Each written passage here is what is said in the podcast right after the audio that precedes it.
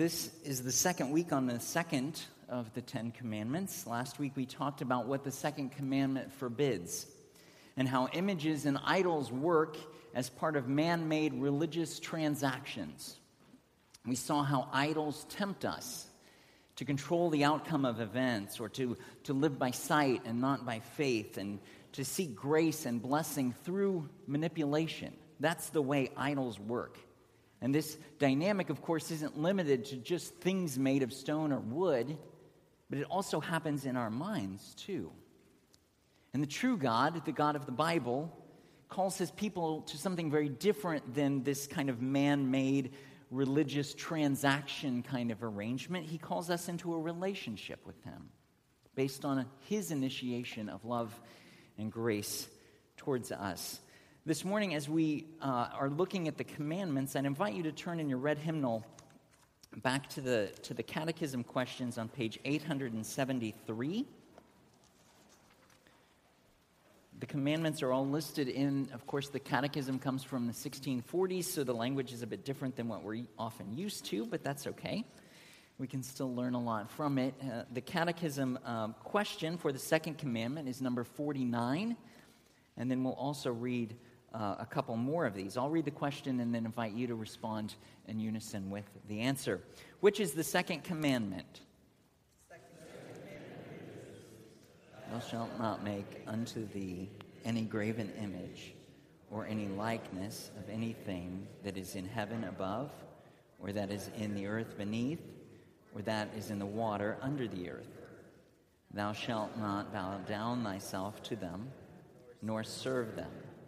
For I, the Lord thy God, am a jealous God, visiting the iniquity of the fathers upon the children unto the third and fourth generation of them that hate me, and showing mercy unto thousands of them that love me and keep my commands.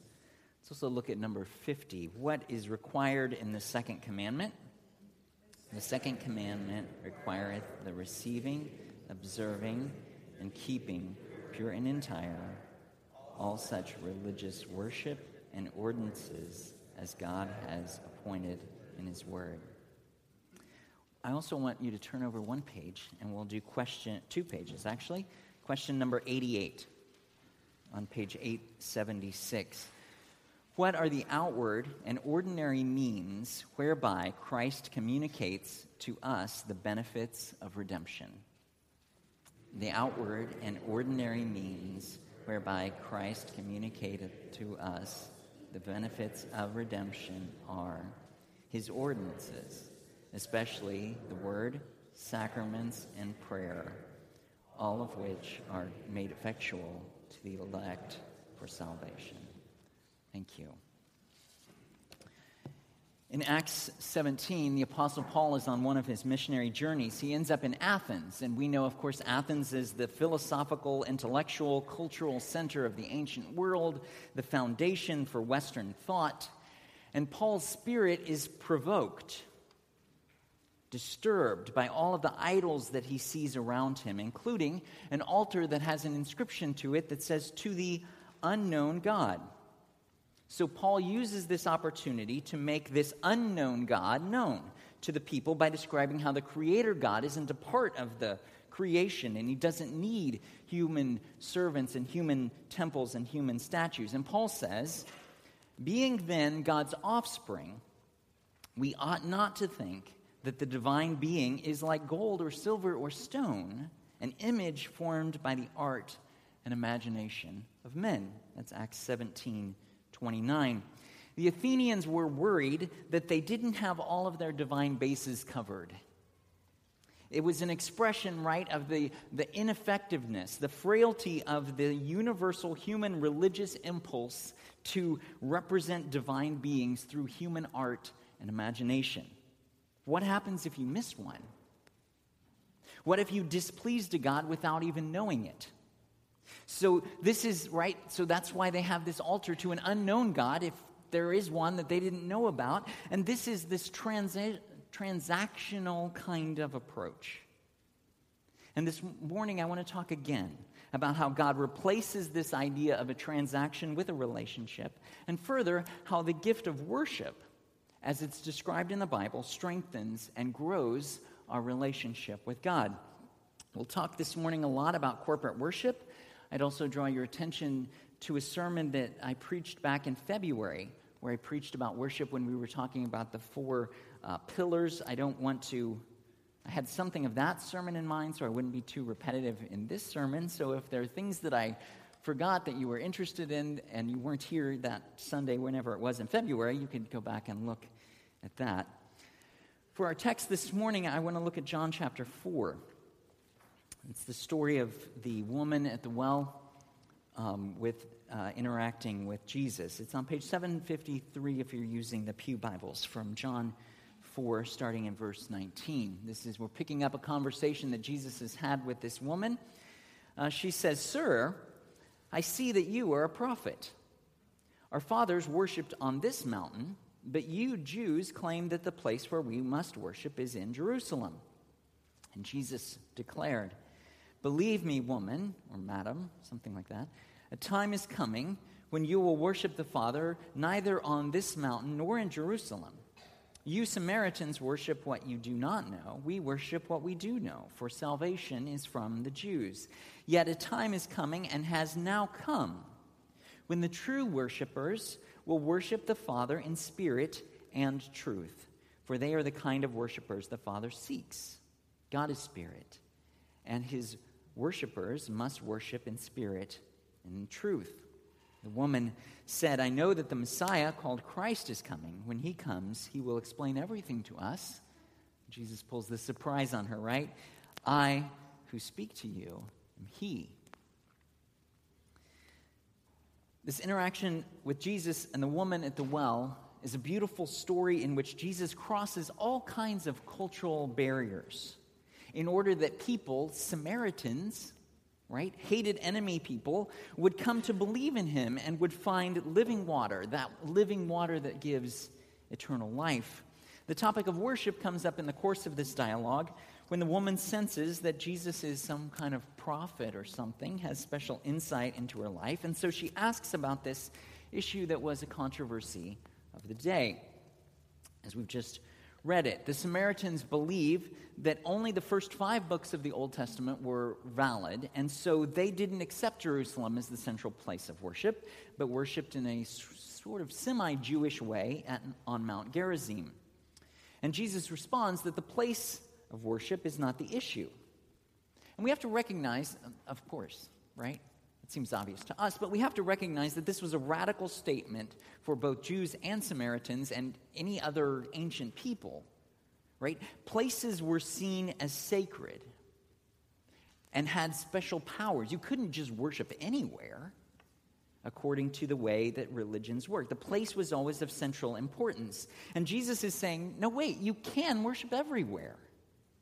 Jesus is blowing up the categories of tribal religion in which religion is connected to a place, and he's saying the Father is looking for different kind of worshipers than that. Jesus also reorients the woman to this idea that the way of salvation is found in the Jewish scriptures through the Jewish Messiah. But that doesn't mean that it's only open to Jews right? That mean, but Jesus is also saying it's not based on ethnicity or heritage.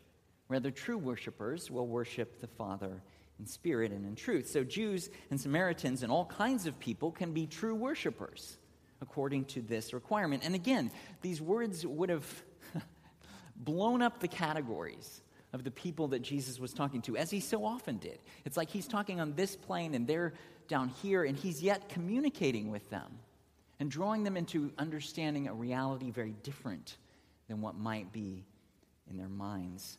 He's not describing rituals, he's describing how we worship in spirit and in truth. I want to look at those two aspects of it. First, in spirit. Jesus says true worshipers must worship in spirit. And one of the questions that people have debated is whether Jesus is referring to the spirit of the worshiper or to the Holy Spirit.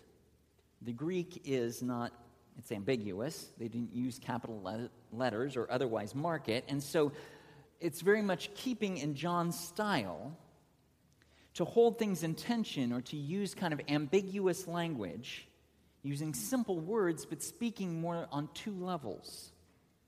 And John does this all the time. He's talking about water, he's talking about living water. He's talking about light, he's talking about true light.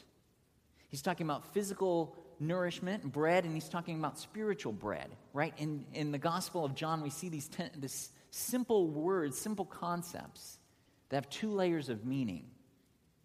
And the physical meaning points to a deeper spiritual reality. And I think that's what's going on here.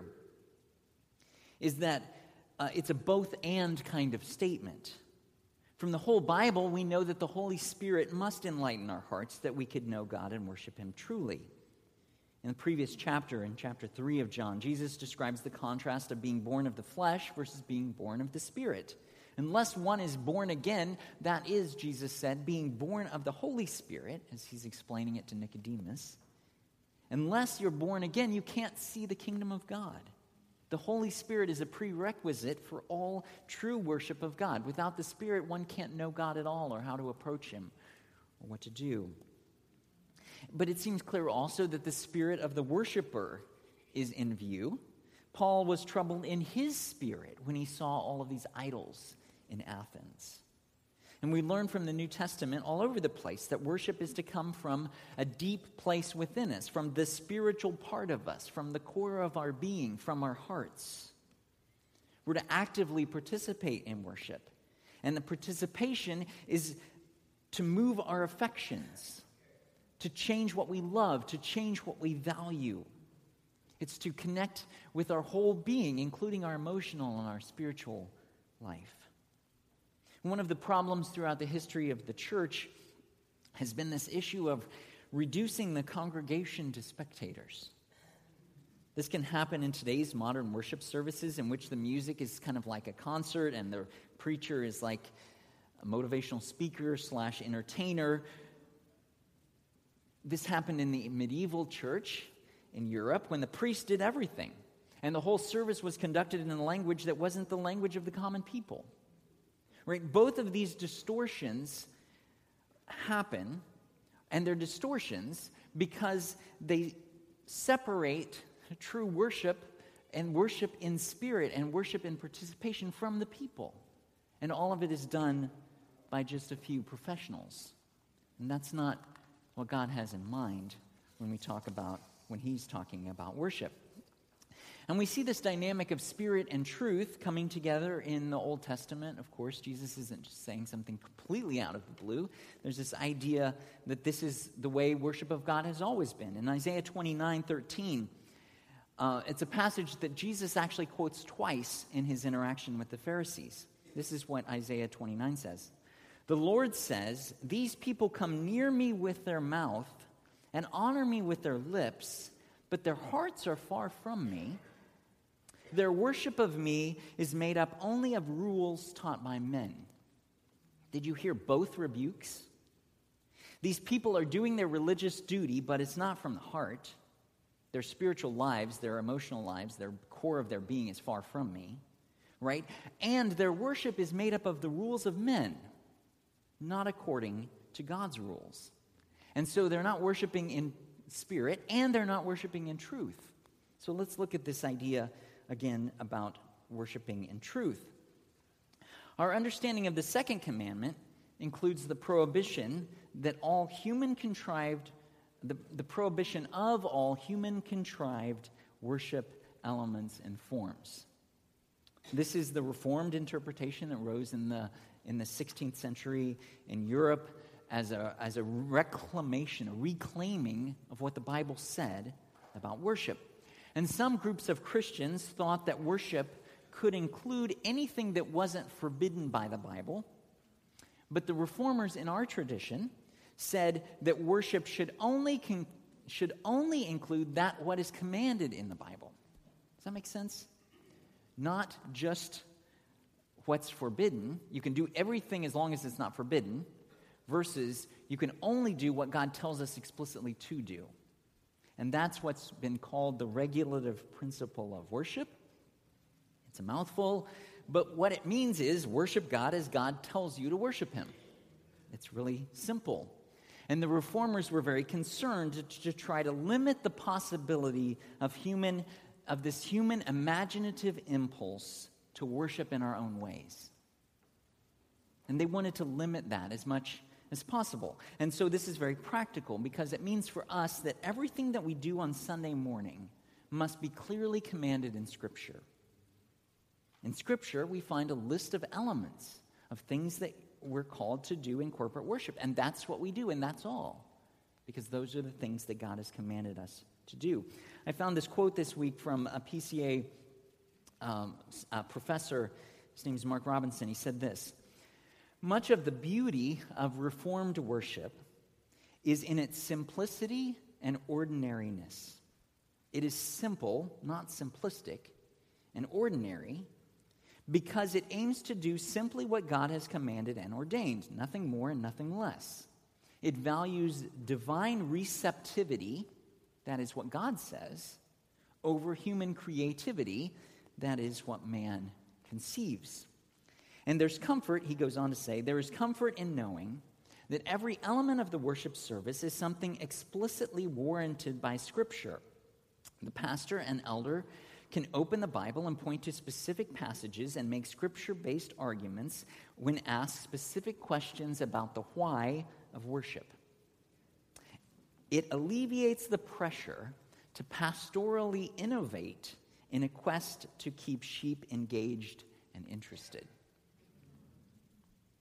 We're not in the business of innovating and entertaining or in the business of just doing what people like. We feel like God has given us the rules about worship.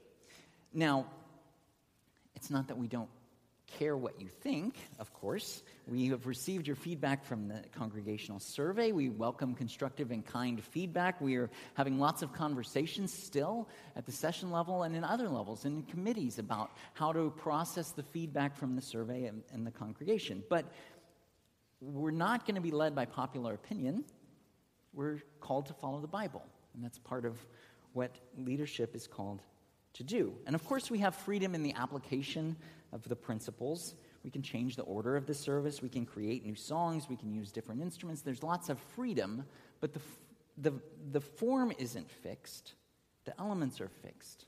And those are things that God has ordained for us to do. Churches get on all kinds of interesting mailing lists somehow, as you can imagine. When I was in Alabama, the church got a catalog, and it was uh, full of clothing and accessories and everything to go along with a liturgical dancing ministry as part of worship. Now, if you had ever visited our church in Alabama, you would know that that was not part of the equation. And we know, of course, that David danced before the Lord, probably naked, actually. And we know that it's good to move our bodies in worship, and probably maybe even more than we tend to do. But some churches have sort of liturgical dance groups. It's kind of like a choir. Instead of having special music, they have choreographed dancing as part of worship, designed to help the congregation worship through the beauty of dance. And I'm not I don't want to say, I want to say that's not my tradition. And I want to say the New Testament, as far as I know, doesn't forbid that, but it doesn't command it. And so, since the New Testament doesn't command it, then we uh, would not do it as part of this tradition, as part of the application of the regulative principle of worship. The quote above called our worship, from that pastor, called our worship simple and ordinary. Now, that shouldn't mean boring or uninteresting or unremarkable or unsupernatural. Worship should never be those things. But it does, in fact, point that, to the idea that the ways in which God creates growth in his people are kind of ordinary. God generally doesn't write messages for us in the sky. He doesn't generally answer our questions with a booming voice from the cloud. He doesn't generally show us his love through some kind of sign or some kind of miracle. Sometimes, and of course, he could do any of those things, but he generally he doesn't. And so it, it cause, causes us to ask the question how does God give grace to us? How does, by what instrument, by what means, in what way is God communicating his grace to us? And we believe, as we read in the Catechism question number 88, that the ordinary ways that God communicates to us the benefits of redemption, the benefits of salvation, his grace to us, are the Word, the sacraments, and prayer. And so these are the things that we're to emphasize in our worship because these are the things that God has given us as the means by which He shows us and talks to us about salvation. These are called the means of grace. We emphasize them not just in corporate worship, but in all, all ways and in all ministries of the church. We're to orient our lives around these means of grace. So let's look at them quickly in turn. The first is the Word. We know the truth about God and salvation and everything because He's given us His Word. God communicates to us this huge account of redemptive history. He tells us about his ways in the world and how Jesus came to show us clearly who God is. As I mentioned last week when we were talking about idols, the Word of God describing, showing, teaching us about Jesus is worth much more than a thousand pictures. Pictures, idols, images can't come close to comparing with the accounts and the promises that we find in God's Word. And so, as part of our worship on Sunday mornings, we're constantly interacting with God's, God's Word beyond just the sermon, in our readings and in our hymns, in our confessions, in our benedictions, in everything. We are to center our worship by proclaiming God's Word and sharing it with one another it, as I was working on this, it reminded me of the first uh, stanza of the hymn, How Firm a Foundation. How firm a foundation, you saints of the Lord, is laid for your faith in his excellent word. What more can he say than to you he has said? For you who for refuge to Jesus have fled. What more can he say than to you he has said? Do you need more promises from God? Do you need more assurance of His love and the gift of eternal life and forgiveness of sins? Sure, we all do. We're like buckets that have a leak. And our faith is stretched by our circumstances. Where do we get refilled? We need God's word, and we need it to fill our hearts and our minds, and that is part of what we do in worship. So, however imperfect we are as a community, however poorly I'm communicating to you, however difficult it can be to get here on Sunday mornings, however distracted our brains can be, we are striving in our fragile clay jars to proclaim the very words of God and to hold out that truth about God, about humanity, about the solution to the biggest problem that anyone and everyone faces in this life. Worship has that kind of urgency to it. But it's also ordinary. It's not fancied up. It's not effective based on human ingenuity. It's effective because it's the Word of God. In one of our seminary preaching classes, uh, we had one of the exercises was to meet. Two of us together would meet with a professor. We would watch a videotape. Yes, that was when there were videotapes. Um, of each of our sermons together, and then we would discuss it with this professor. And I was there with my good friend. We were in this meeting. My friend had been preaching from Ephesians 5, you know, husbands love your wives as Christ loved the church. And, you know, he was trying to get his head around how to communicate that. And, and my friend asked the professor, basically, how do I grab the audience's attention? I mean, we've heard this a million times. And the professor got this funny expression on his face, and he said, well, that's pride. It's pride that makes you feel the need to dress up God's word and to think that it doesn't have the power to convict of sin and to call to repentance and produce spiritual growth in the life of the audience. Right? I remember this very vividly. you know, point well taken. You're right. Why do we think that we have to dress up the word? Along with the word, God communicates to us through the sacraments.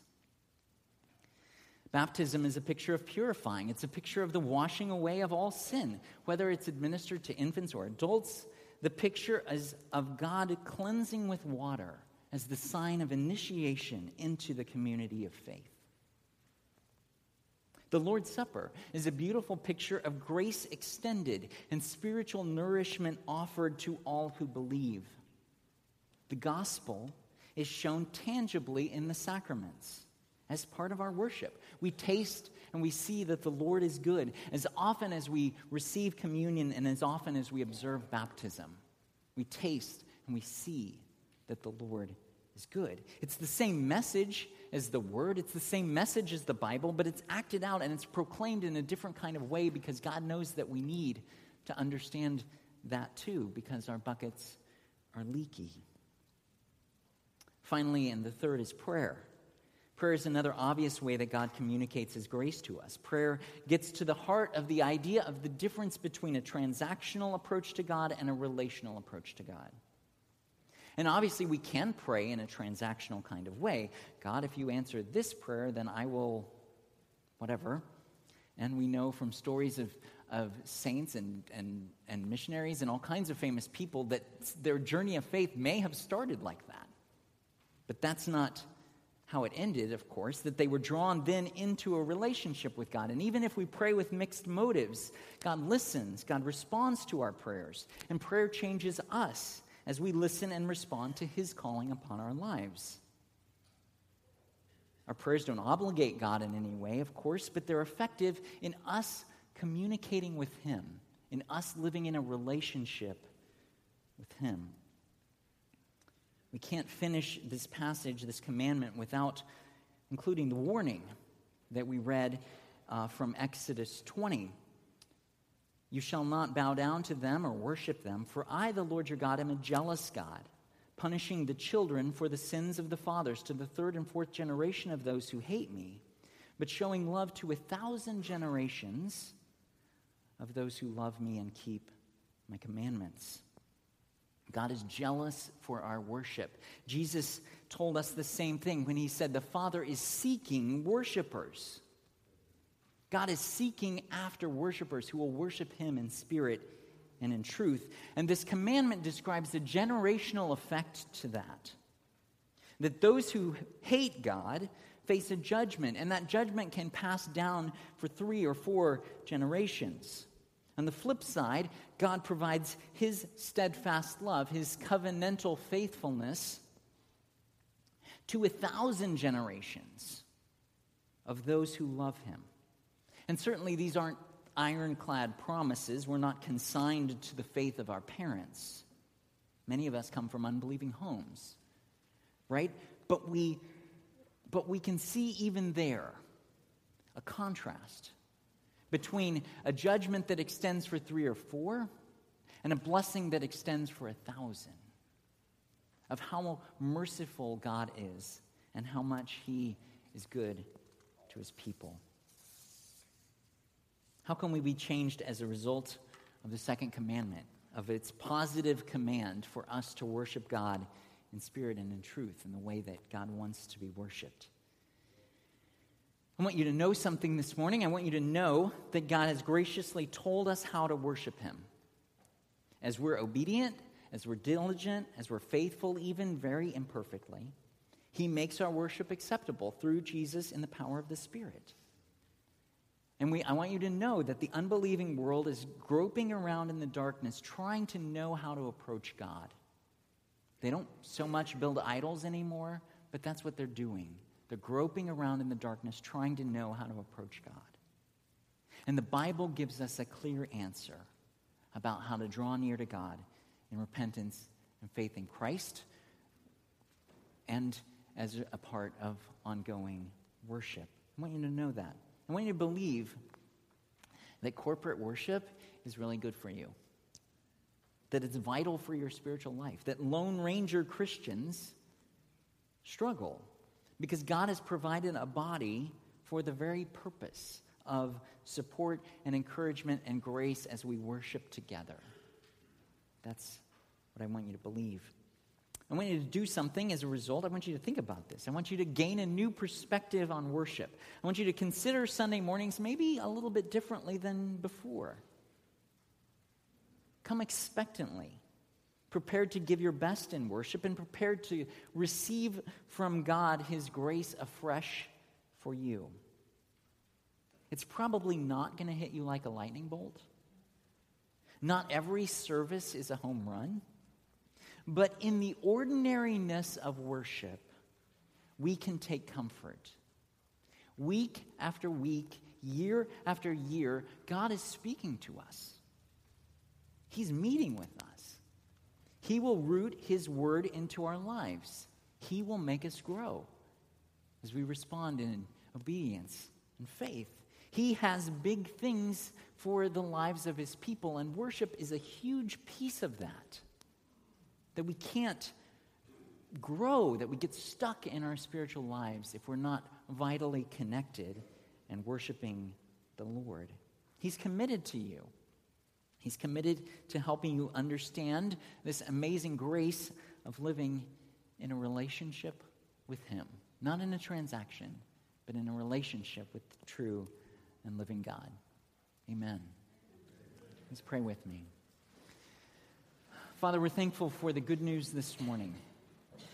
The good news tells us that we have a Savior. The good news tells us that uh, we're loved. The good news tells us how to draw near to you. We pray that you would help us to do so with, with faith and, and with trust. Help us to do so with our whole beings. Help us to consider, again, what it means that we meet with you every week and that you meet with us. It's an amazing truth. Help, help that to, to go deeply within us and, and to change us. As we go out into our week, Lord, we pray you would continue to root in us the, the confidence that comes from your love and your grace. We pray it all in Jesus' name. Amen.